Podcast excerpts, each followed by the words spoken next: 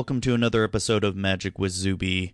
Today's topic is going to be about losing and how much it sucks to lose. It's um a topic I talked about briefly on episode 2 and I figured why not have a whole episode dedicated to it. And it may be going a little deep into psychology and just to forewarn everybody ahead of time, I am not a psychologist. I do not have any training in psychology. I am not a psychiatrist. I don't have any training in that. I am not a therapist. I am not any of that. But a lot of these are. I wanted to talk about it because I have a lot of experiences with losing. Um, just so you know a little bit of a background story, it's I've I am a very competitive person. Um, anyone who knows me knows how competitive I can get. It's it's sort of a fault of mine where, you know, growing up I've always been in competitive sports. Um, when I was a kid, I played baseball. And then when I was a teenager, up until my mid 20s, I was in martial arts. So I've been to a lot of tournaments. I've lost a lot of tournaments. I've won a lot of tournaments. Um, been in a lot of fights. Um, lost a lot of fights, won a lot of fights. Um, same with baseball. Played a lot of games, lost a lot of games, won a lot of games. So I feel like you know I, I can give some advice on what it's like to lose and how to go through the motions of losing and how to lose a little bit more gracefully. Um, before we dive into that, let's talk about a little interview I did with my kids and how cute they are. I asked them a few questions about magic and what they love about it. So, here, just take a listen.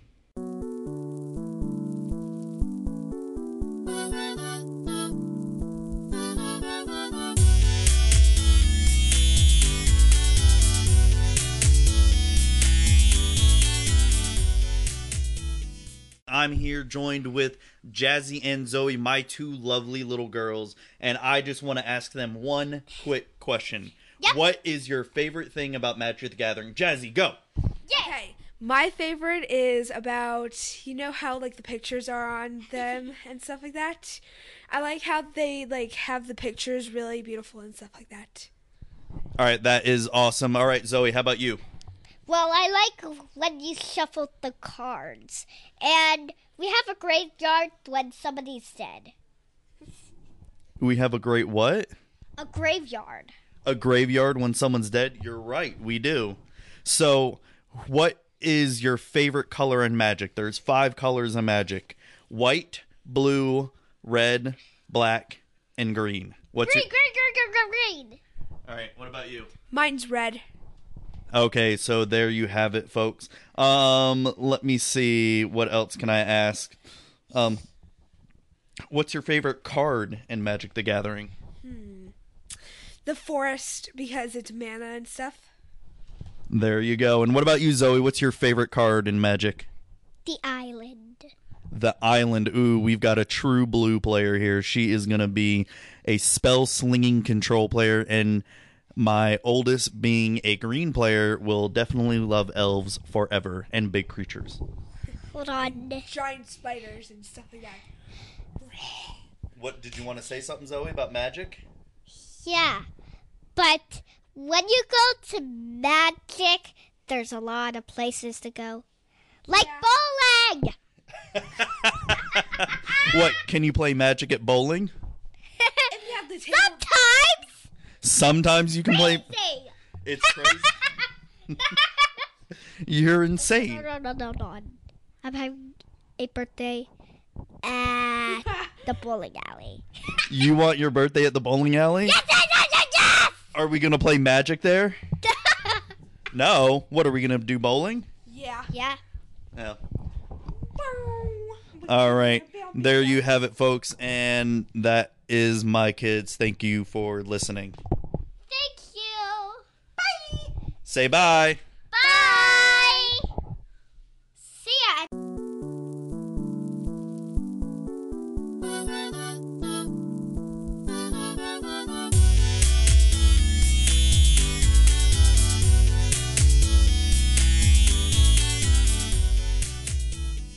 Oh man, they are just so ridiculously cute, and I love them so much. They are, you know, pretty much my life. So I hope you enjoyed that little tidbit. Maybe I'll have them on for asking them other random questions like who's your favorite planeswalker and why is Jace the best one. Um, so what's been going on in my personal world of Magic? Um, I didn't get to go to Monday Night Modern.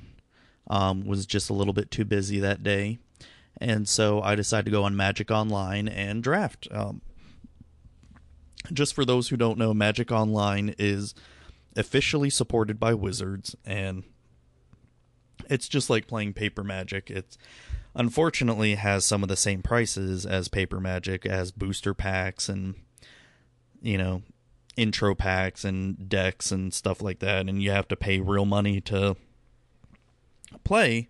I mean, it's not it's not the greatest, but you know, especially if you can't go anywhere and play some Magic, and you really want to get some playing in and drafting done, it's you know it's a good alternative. It's I mainly use it for drafting because it's when I've tried using the free sites for drafting, they just never seem to pan out. They never um, and plus you only get to play like one game and then everybody else quits after that and it just gets frustrating.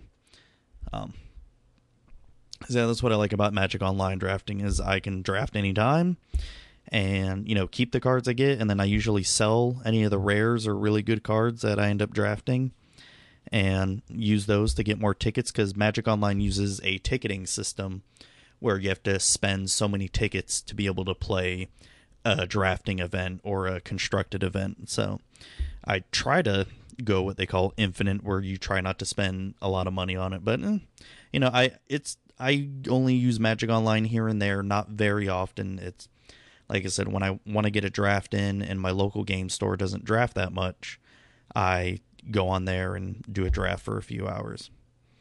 Um, I drafted last night and did terrible. I was completely unsure of what colors I wanted to exactly go. I ended up, I was originally drafting white and blue. And then, what was it? halfway through the second pack, there was no white. I kept on drafting nothing but blue. Then I started taking some green. And so it became a Simic deck. Simic meaning green and blue. And it was, uh, I mean, I went one and two out of three rounds. And the first round, I it was pretty damn good.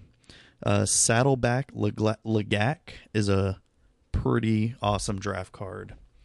If uh, let me pull up what Saddleback Lagac is. What is it when it enters the battlefield?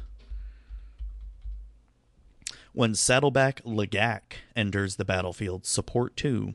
Support 2 means put a 1 1 counter on each of up to two other target creatures.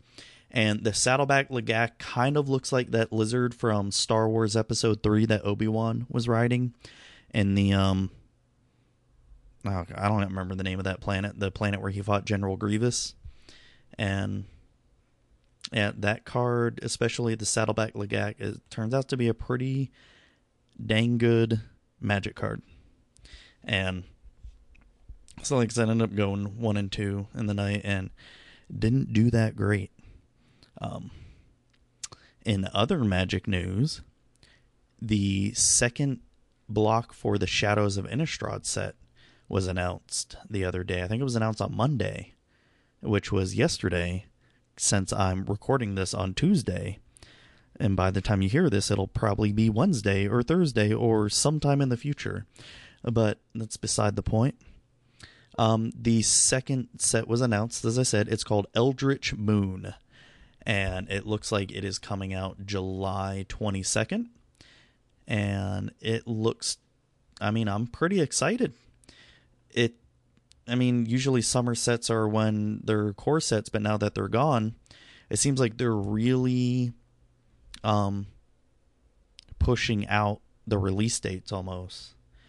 Because just going by last year, what Fate came out in January or February, and then in April, I think, or no, April or early May, Dragons came out, then Magic Origins came out. Now we have Oath just came out last month.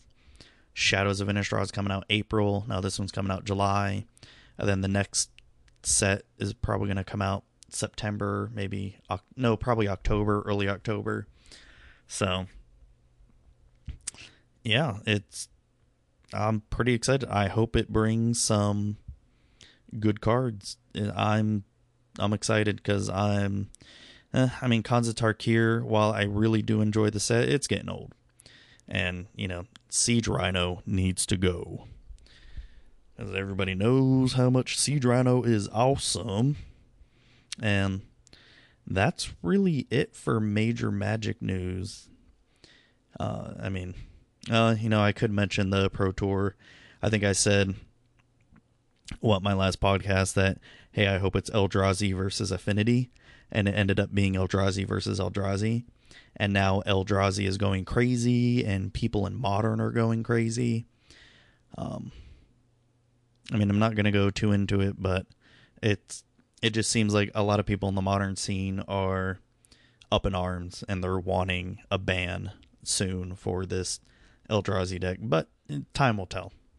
It we'll just have to wait and see. I'm not looking forward to seeing what my local meta is going to be like with modern because right now I'm so close to being done with my Delver deck, and I'm already done with my Elf deck.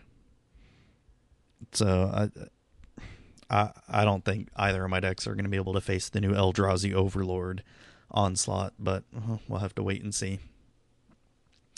So let's get into the main topic of losing.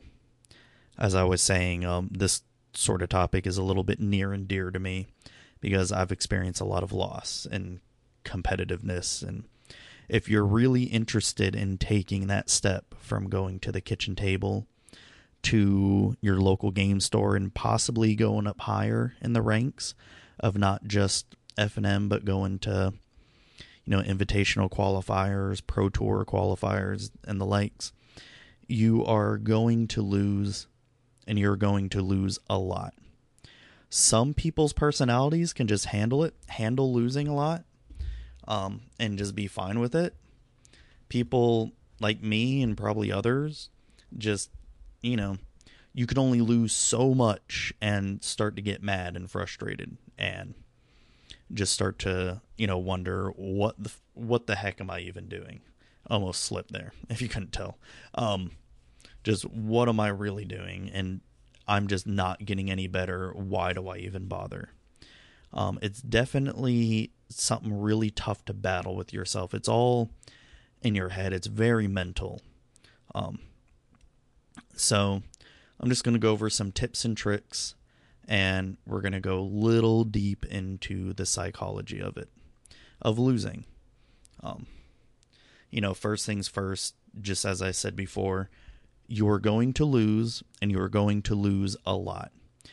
You are when you start going to even your local game store and you start playing against people who are normally playing what they call the top tier decks depending on the format even if you're doing limited you if you don't know what you're really drafting if you're not familiar with drafting or sealed you're most likely going to lose and that's okay.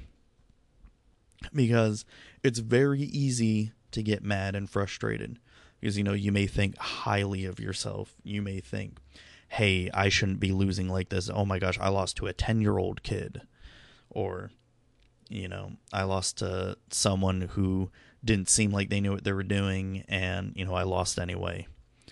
Um try not to set high expectations for yourself especially when you're first starting out the ho- only expectation you should set for yourself is playing better play better than you did the last time you went play better than you did a month ago. Do not fo- do not focus on winning. Focus on playing better. Focus on seeing the ins and outs of each play and understanding each deck that you're playing, whether it be draft or constructed. It's best to absorb as much information as you can when you're new because winning will come winning is just a byproduct of you becoming a better player.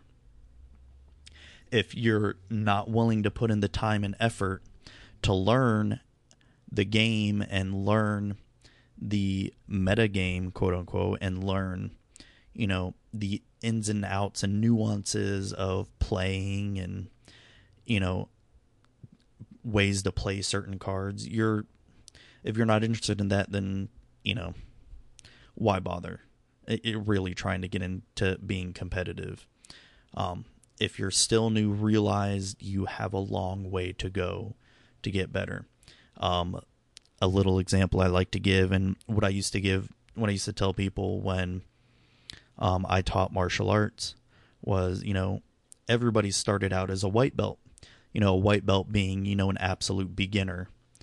And, you know, I, I remember I used to spend hours practicing, not only at the at the studio, but at home when I was a kid, you know, practicing kicks and forms and, you know, just trying to make myself better. And, you know, I remember telling those stories to, you know, a lot of my students and just saying, just trying to like, if you want to get better, you need to put in the effort for it. You need to put in the work because it's, because if you really want to get your black belt, you know, it's not going to be handed to you. And you can relay that in magic. If you want to get better at magic, it's up to you. It's not up to anyone else you need to put in the effort for it. No one's going to hand you the wind, the win, not the wind. You know, um, you know, and just realize that it's the higher up you go, and magic, the harder it's going to be. Um, you know, and just remember the fact that everyone was new once. Everyone was new at magic at one point and you know just even some of the greatest pros that have come into this game. They were new ones. They they would look at a card. I've got a little pile of cards right here. They may look at a card like you know i've got a lightning bolt in my hand right now. Lightning bolt is a one mana one red mana cost instant. Lightning bolt th- deals three damage to target creature or player. I bet there have been pros when they first were playing saying hey lightning bolt is a terrible card because they didn't like it for whatever reason. It's not, I don't know, a Shivan Dragon, which, you know, back in the day, that was a pretty good card. But right now, Shivan Dragon is a terrible card. Shivan Dragon being the six mana cost, you know, 5 5 flying dragon, which, you know, back in the day in Magic's early years, that was really good. But, you know, I mean, it's it's different. It's different for everybody. Um,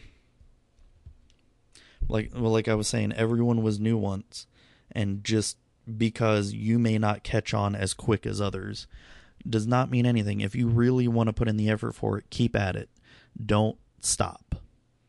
You know, everybody learns at a different pace. Everybody learns differently. Everybody adapts differently in terms of the game. You you are your own person, and just remember that. Um, the next little topic is learning from your mistakes. One of the best things that I always do and have done and still do is I'll ask my opponent for some tips and tricks after the round is over if I felt like I didn't understand their deck or I could have them look at my deck and be like, hey, what are some of the things I could have done better? You know, hey, at this point of the game, you know, you played this creature. Should I have, you know, countered it? Should I have stopped it? Should I have killed it? You know, because you may not know exactly what your opponent has in store if you did kill it. You know, what if you what if you decided not to counter it? And then as soon as that creature gets on board boom he wins the game. You know how different would the game have gone if you had countered it or killed it right away? Would he have just been able to get another creature out? You know it's little things like that that you need to need to be thinking about especially if you win or lose. I mean if you win the round or you know a match, don't think don't think, "Oh man, I did really well." You know, maybe there was a part of that game where you could have won a turn or two earlier to you know, maybe you misplayed, maybe you forgot to put a mana down or you forgot to swing an attack or pump up a creature, something. You know, even look at the game, even look at the rounds that you won too, and you know, ask your opponent, hey, you know, how come you didn't do this or that? And it's not really trying to brag or get in their face about why they didn't win or anything like that. It's really more of trying to understand, you know, just really trying to understand their thought process of it. You know, really trying to understand, okay, they could have done this, but they didn't. Did they not have that card in hand?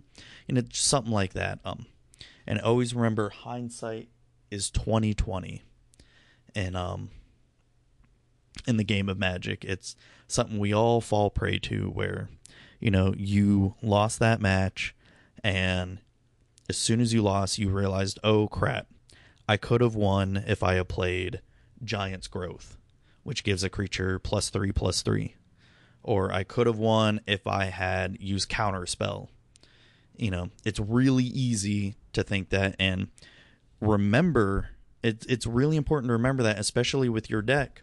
Remember that hey, and especially with your opponent's deck too, remember that hey, I could have done this the last round. If he tries to do this again, I'll remember that next time. So for example, let's say he tries to play a goblin turn 1 and somehow turn two or turn three, he pumped that goblin up so quickly that you lost. And this is just an example. Um, you know, next time you play him in that in the next game or the next time you're there, you can remember, oh hey, he played this goblin turn one and it has the potential of doing 20 damage on turn three. You know, something like that. It's it, it's important to remember the games that you lost as well as the games that you won.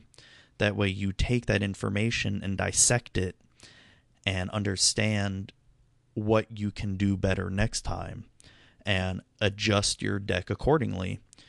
You know, you can you can research what cards are available in the constructed format of your choice and you know ask don't be afraid to ask for help.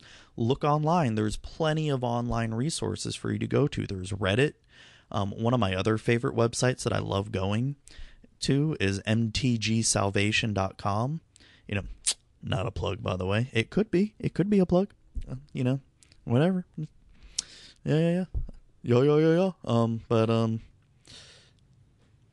you know, they have really good deck primers, as they call it. Deck primers being they go into great detail about you know certain decks you know whether it be in standard modern legacy and you set up an account and ask questions i i I really enjoy that site because you'll get insight into a, people who are grinding tournaments every day, and they'll be able to tell you, hey, why why this card is better than this other card. I mean, one thing is they may not come off as you know the polite you know the most polite people but no their moderation team is pretty good.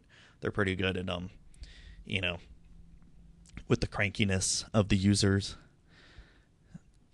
Um another thing is what i've noticed especially with a lot of newer players is when you're new and not really sure of you know the deck you may be playing or the cards um, it's important to communicate with your opponent that hey you know i'm still new i'm trying to learn you know i don't understand some of these cards w- whatever reason it's because you may get some people who the not so nice people who think you're playing slow on purpose because what happens is if you go to time so to say in a round um you have 50 minutes to complete a round um and that the round is, you know, best two out of three, meaning whoever wins two games, up to two games, you know, wins the round. So if you go to what they call time, you have, was it six turns after that? Turn zero, one, two, three, four, five. Um, and you know if no one is dead at the end of turn five, you draw. You know, both of no one wins. So a, a lot of times, especially when you get up to higher level tournaments, um, you have to be careful with playing slow because your opponent could misconstrue that for you purposely trying to run the clock, trying to make the you know make the round go or you make the turn your turn go longer than it should.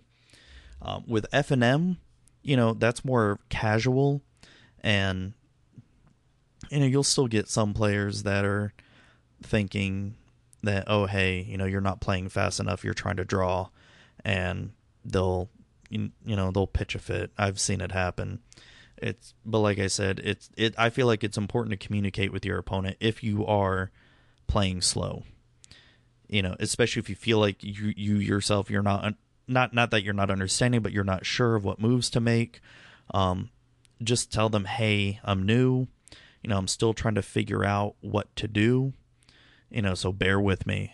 And, you know, it you hope that the person is going to be like, "Oh yeah, sure, no problem, bro." Or, "Yeah, no problem, man. Yeah, okay." Uh, but then you'll get some people just like scoff at you like, "Ugh, ugh, peasant."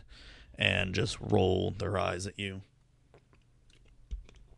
Um but yeah, just if you notice that they're a fast player, don't feel rushed, especially at Friday Night Magic. That that's supposed to be casual, a good time, but it's also a good time to learn to play better Magic. You know, I'm not saying to not take it seriously, but don't be sh- like so stressed to the point where it's like as if you're at a bigger tournament. It, you're not supposed to feel like that. Um, the next little topic I'd like to talk about is the only way to get better is to keep playing. That's true for a lot of stuff um, in life. It's the only way to get better at something is to keep doing it. You know, like martial arts, for an example, the only way you get better at doing it is to keep you know, or the only way you get better at martial arts is to keep doing it. Um, one of my favorite Bruce Lee quotes is it goes a little something like I mean, this is not verbatim, but it goes a little something fear not the man who knows 10,000 kicks, but fear the man who practices one kick 10,000 times. And you can take that in magic too. You know, if you're really interested in just one format such as you're really interested in standard, practice that format, know it inside and out. Um, study the metagame, study what you know the people, you know, even the pros are doing, and study what your local meta is doing if you want to get better. Um, you know, and, I mean, practice you know, or don't practice, you know, 10,000 kicks, you know, practice all the decks.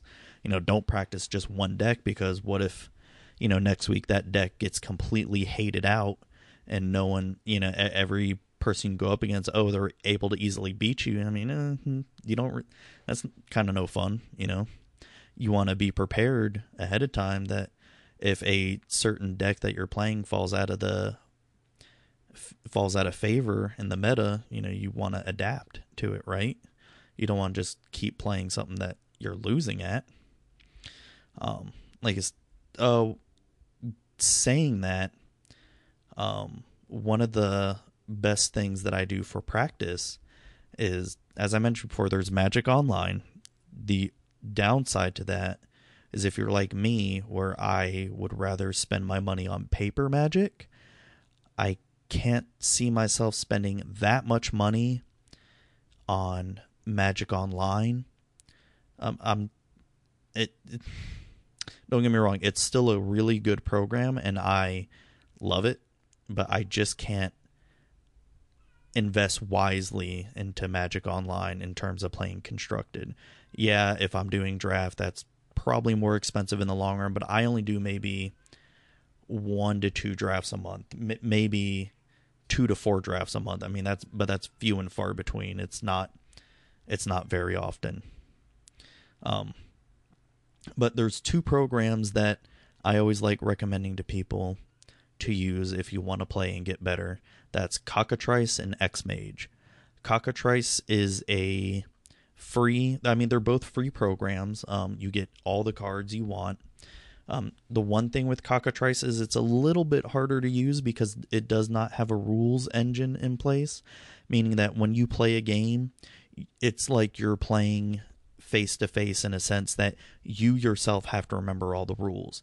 With like with Magic Online and Xmage, it does all the rules for you. So you don't have to remember to untap all your cards. You don't have to remember to when you tap a creature like, "Oh, hey, this creature's attacking." You know, you don't have to tell your opponent that like you do on Cockatrice. Xmage is another good program. I don't use it as often because it can be buggy and uh, it it can also be a little bit slow. It really depends. It's I'll try to I'll try to use Xmage you, you know every so often. It's I prefer Cockatrice because it's quicker. Um it's not as buggy, it's a little bit more stable, but either either is a fine program to practice on. Um you know, Xmage is good if you don't feel like doing the rules or you know having the rules be done for you.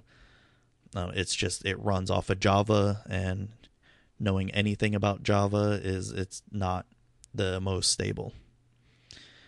Um, another thing is just like when you're studying for a test, you know, for school, uh, for your job, for you know, whatever, whatever it is, don't overexert yourself when you reach your limit, stop.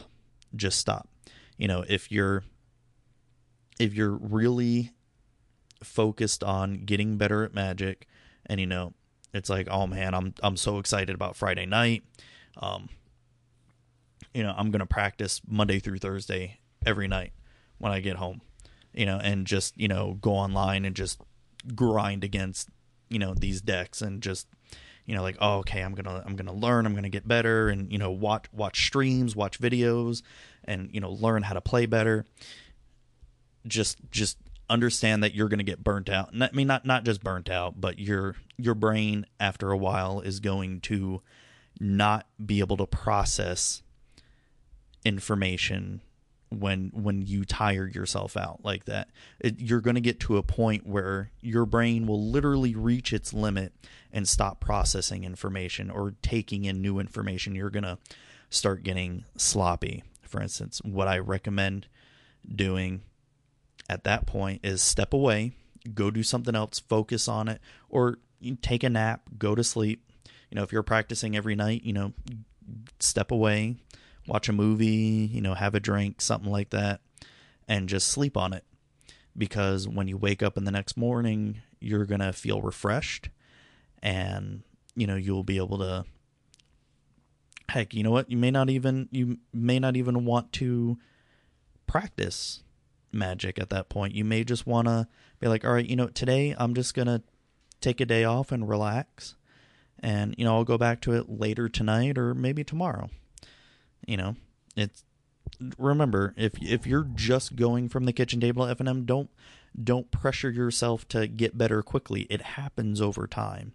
Because remember, you're not getting paid to play magic. You're not getting paid to be the best magic player. You're like I said, you're going from your house to a game store and you're just interested in wanting to get better. You know maybe you have some aspirations of maybe reaching the top of the you know pro pro list one day and you know, that can happen if you focus on it but don't burn yourself out on it. That's the worst thing you can do. You know just trying to burn yourself out too quickly um you know when you when you're first starting out don't make it your goal to win make it your goal to become a better player. As I think I said that a little bit earlier, a few top or a few um you know, little topics up. You know, just if you if you focus on becoming a better player, the wins will come. As I said before, the wins are a byproduct of you becoming a better player. Um, just as a little example, I was looking this up the other day. Oh, was it pros win percentages? Because when you look at the very best of the pros, their win percentages are not very high. Um, you know, hold on, let me look at it. Pro player. Wait, no, hold on. MTG pro player win percentages. I'm just googling that real quick. Um, is that the latest they have? Pro Tour Pro. Hmm. Been talking too much, getting my tongue tied. Pro Tour Theros statistics. Did they not even have like Born of the Gods or something? Um, so let me find some pros that are pretty well known to everybody. Um, I can't pronounce some of these names. Hold on one second. Jon Finkel. He was at Pro Tour Pro Tour Theros. He, Jon Finkel, if you don't know, he's one of the more prominent pro players on the Magic circuit. He's been playing, oh geez, forever. I don't, I don't know when he exactly started. Did he start in the beginning? I could look it up, but no, he's um, he's one of the more well-known pros, and he's he, he's really high up there. He's really, really, really good from what I've seen him play. But um, when you look at his win percentage just at Pro Tour, Pro Tour, I don't know why I can't say that. I don't know if it's because I'm tired or what. But the last Pro Tour, um, not last Pro Tour, but Pro Tour Theros, he had a win percentage at that PT of 63.82%. I mean, it's over 50%. That's really good. But there's still, you know, 37% of the games he still lost. Or no, 27%, because I know how to math really well. I'm really good at math. Um, you know, look at Reid Duke. Reid Duke here had 54% win, and he is a really good player too. You know, Brad Nelson, there's another one, 60% win percentage. Josh Utter-Leyton, 61%. You know, th- these are just examples of, you know, even the best of the best don't always have the best win percentages. They lose just as much, even more than you and I do. You know, to them, losing is just another step of, for them of getting better. You know.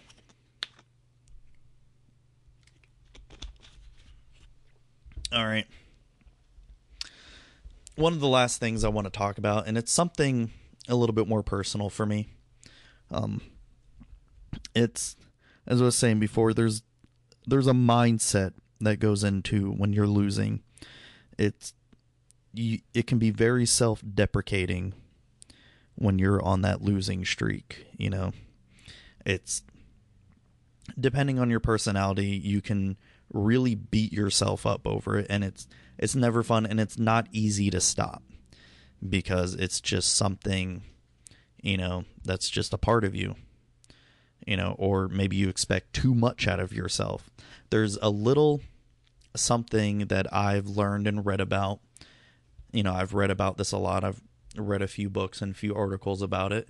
And, you know, it makes sense. It's called rational emotive behavior therapy.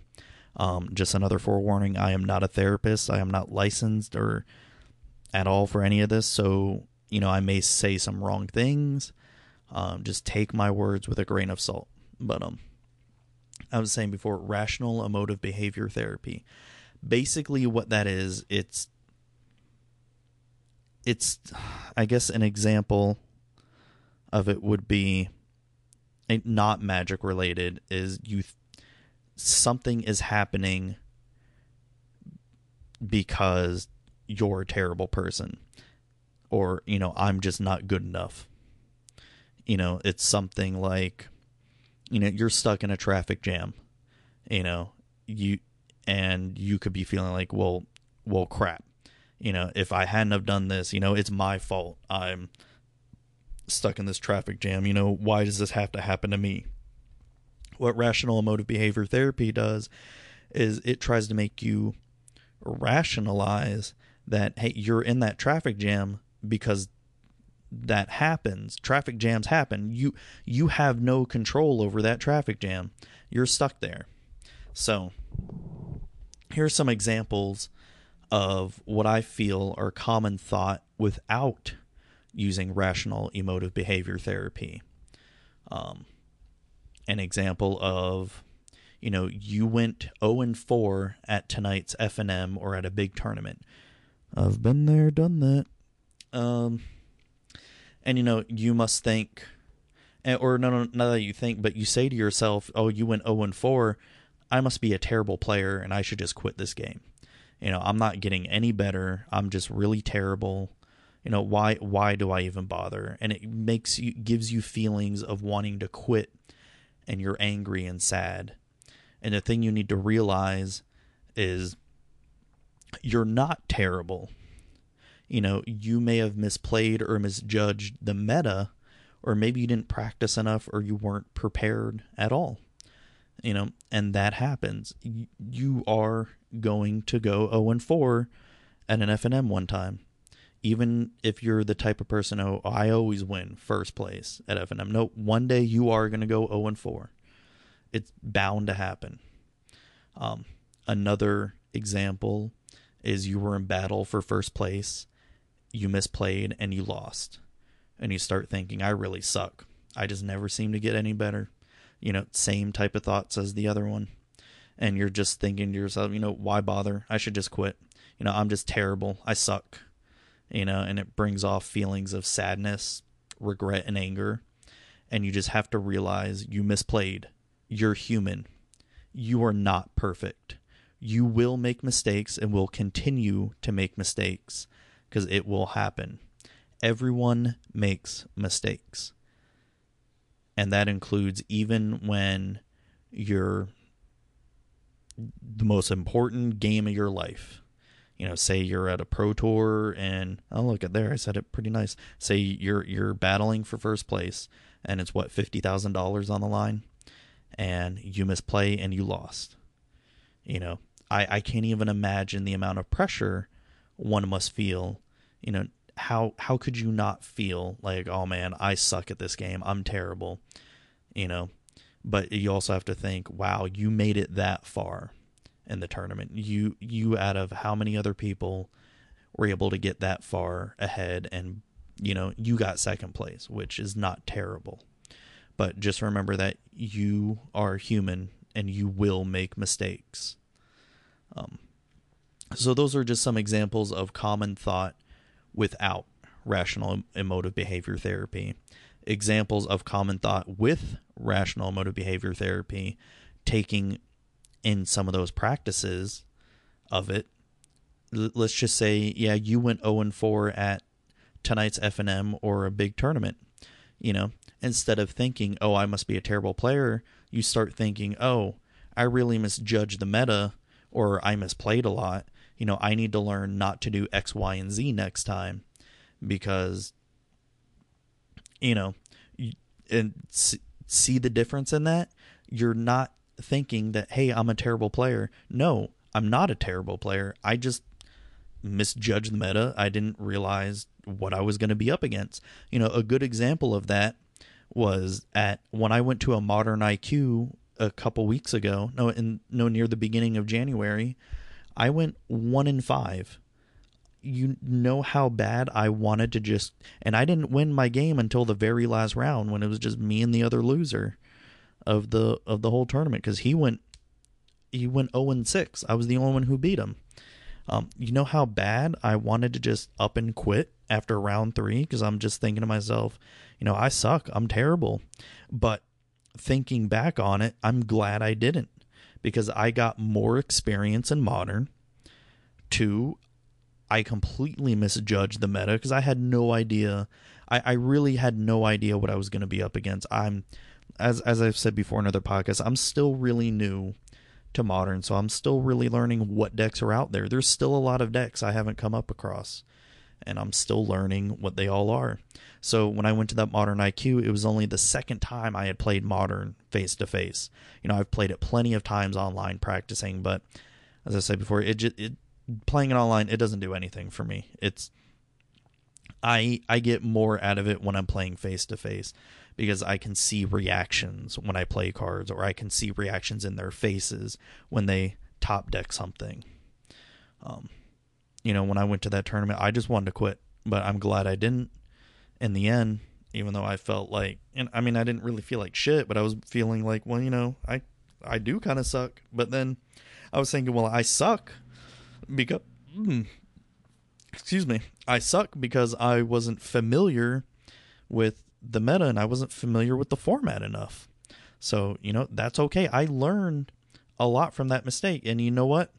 I went to Modern on Monday night at my local game store and went what, 2 and 2 I think the following Monday because I not only learned a lot, I came really close to going three and one, but I lost against like, oh God, I forgot what deck I lost against, but you know, it's I felt like that tournament made me a better player. Um, so the other example, you were in battle for first place and you misplayed and lost. You know, instead of thinking, "Oh, I really suck," you know, I just never seem to get better. You with rational emotive behavior therapy, REBT, you think even though I lost, next time I can and should expect X, Y, and Z to happen and prepare for it. You know, you prepare for the type of decks. It's as I've been saying before this whole podcast, you study the meta, study what people are playing, not only what the pros are doing, but also what your local meta is too, because local meta is going to be vastly different than what happens at a tournament. Um, it's the best thing you can do is prepare, prepare, prepare. It's it will not only make you a better player, it will you know, I guess yeah, I guess it'll just make you a better player. Yeah. Um the best thing that I always tell myself before an FNM or even a tournament is I try to get in the right mindset because I never get in the mindset that oh I'm gonna win and take it all. I mean, the, well, I guess that's a complete lie because there are some nights where I'm like, yeah, you know what, I feel pretty good. I feel like I'm gonna win, you know, and and I just sometimes I just feel like that's more of confidence than not just arrogance or cockiness. But you know, you have to get in the right mindset of, you know, that you're not gonna win, but you're gonna go there and play well, and understand that you are gonna make mistakes you know, you're not perfect. You will lose again and again. And you will continue to lose and you will continue to make mistakes, but that's okay. Everyone does it. So that's about all I really had for this podcast. And, you know, like I said, this was sort of a topic that's near and dear to me since I'm a pretty competitive person, as I said, and I hate losing. I'll admit it. Even at my age, it's I still hate losing. Hell, I hate losing to my kids at Monopoly because I'm just like, that's no fair. It's like I totally just bought Park Place and I should win the whole thing. Not really, but um, no, it's um, it's it's something that I struggle with a lot, and you know these are just a lot of things that I have learned and tell myself or try to at least, and it's you know advice that I've given plenty of times, especially when I was teaching martial arts. It's you know, a lot of these can apply to other aspects of your life, your job, your relationships. You know, just you just gotta just gotta do it. Um, if you wanna follow me, I am on Twitter at Zubatron, Z U B A T R O N. The podcast also has an official Twitter, um, at Magic with Zuby. Um, I'm also in the midst of working on a Facebook group. I have not made it yet, but I'm working on it. I've also been accepted on mtgcast.com where they are a network of Magic the Gathering podcasts where they have a lot of other people's podcasts on there. So check out that website too. Um, I've been subscribed to them for a while on iTunes, and you know I I like what they're doing for the you know MTG podcast community. I feel like it's helping out a lot of people, and it's helping me out too. So I really appreciate that. And let me see what else. Oh, um, I'm on iTunes, SoundCloud, MTG Cast. Uh, yeah, I think that's it. Oh, oh, my blog, my blog. Um, mtgzuby.blogspot.com. I try to release one to two articles a week, and you can read me blathering about a deck or blathering about how I did at FNM or Modern or at whatever tournament, which, you know, i will probably talk about how I did at F and M or tournaments on here too. So eh, you can read it if you enjoy it or listen to me blab on about it. So, like I said, just like to thank you for listening and have a good night.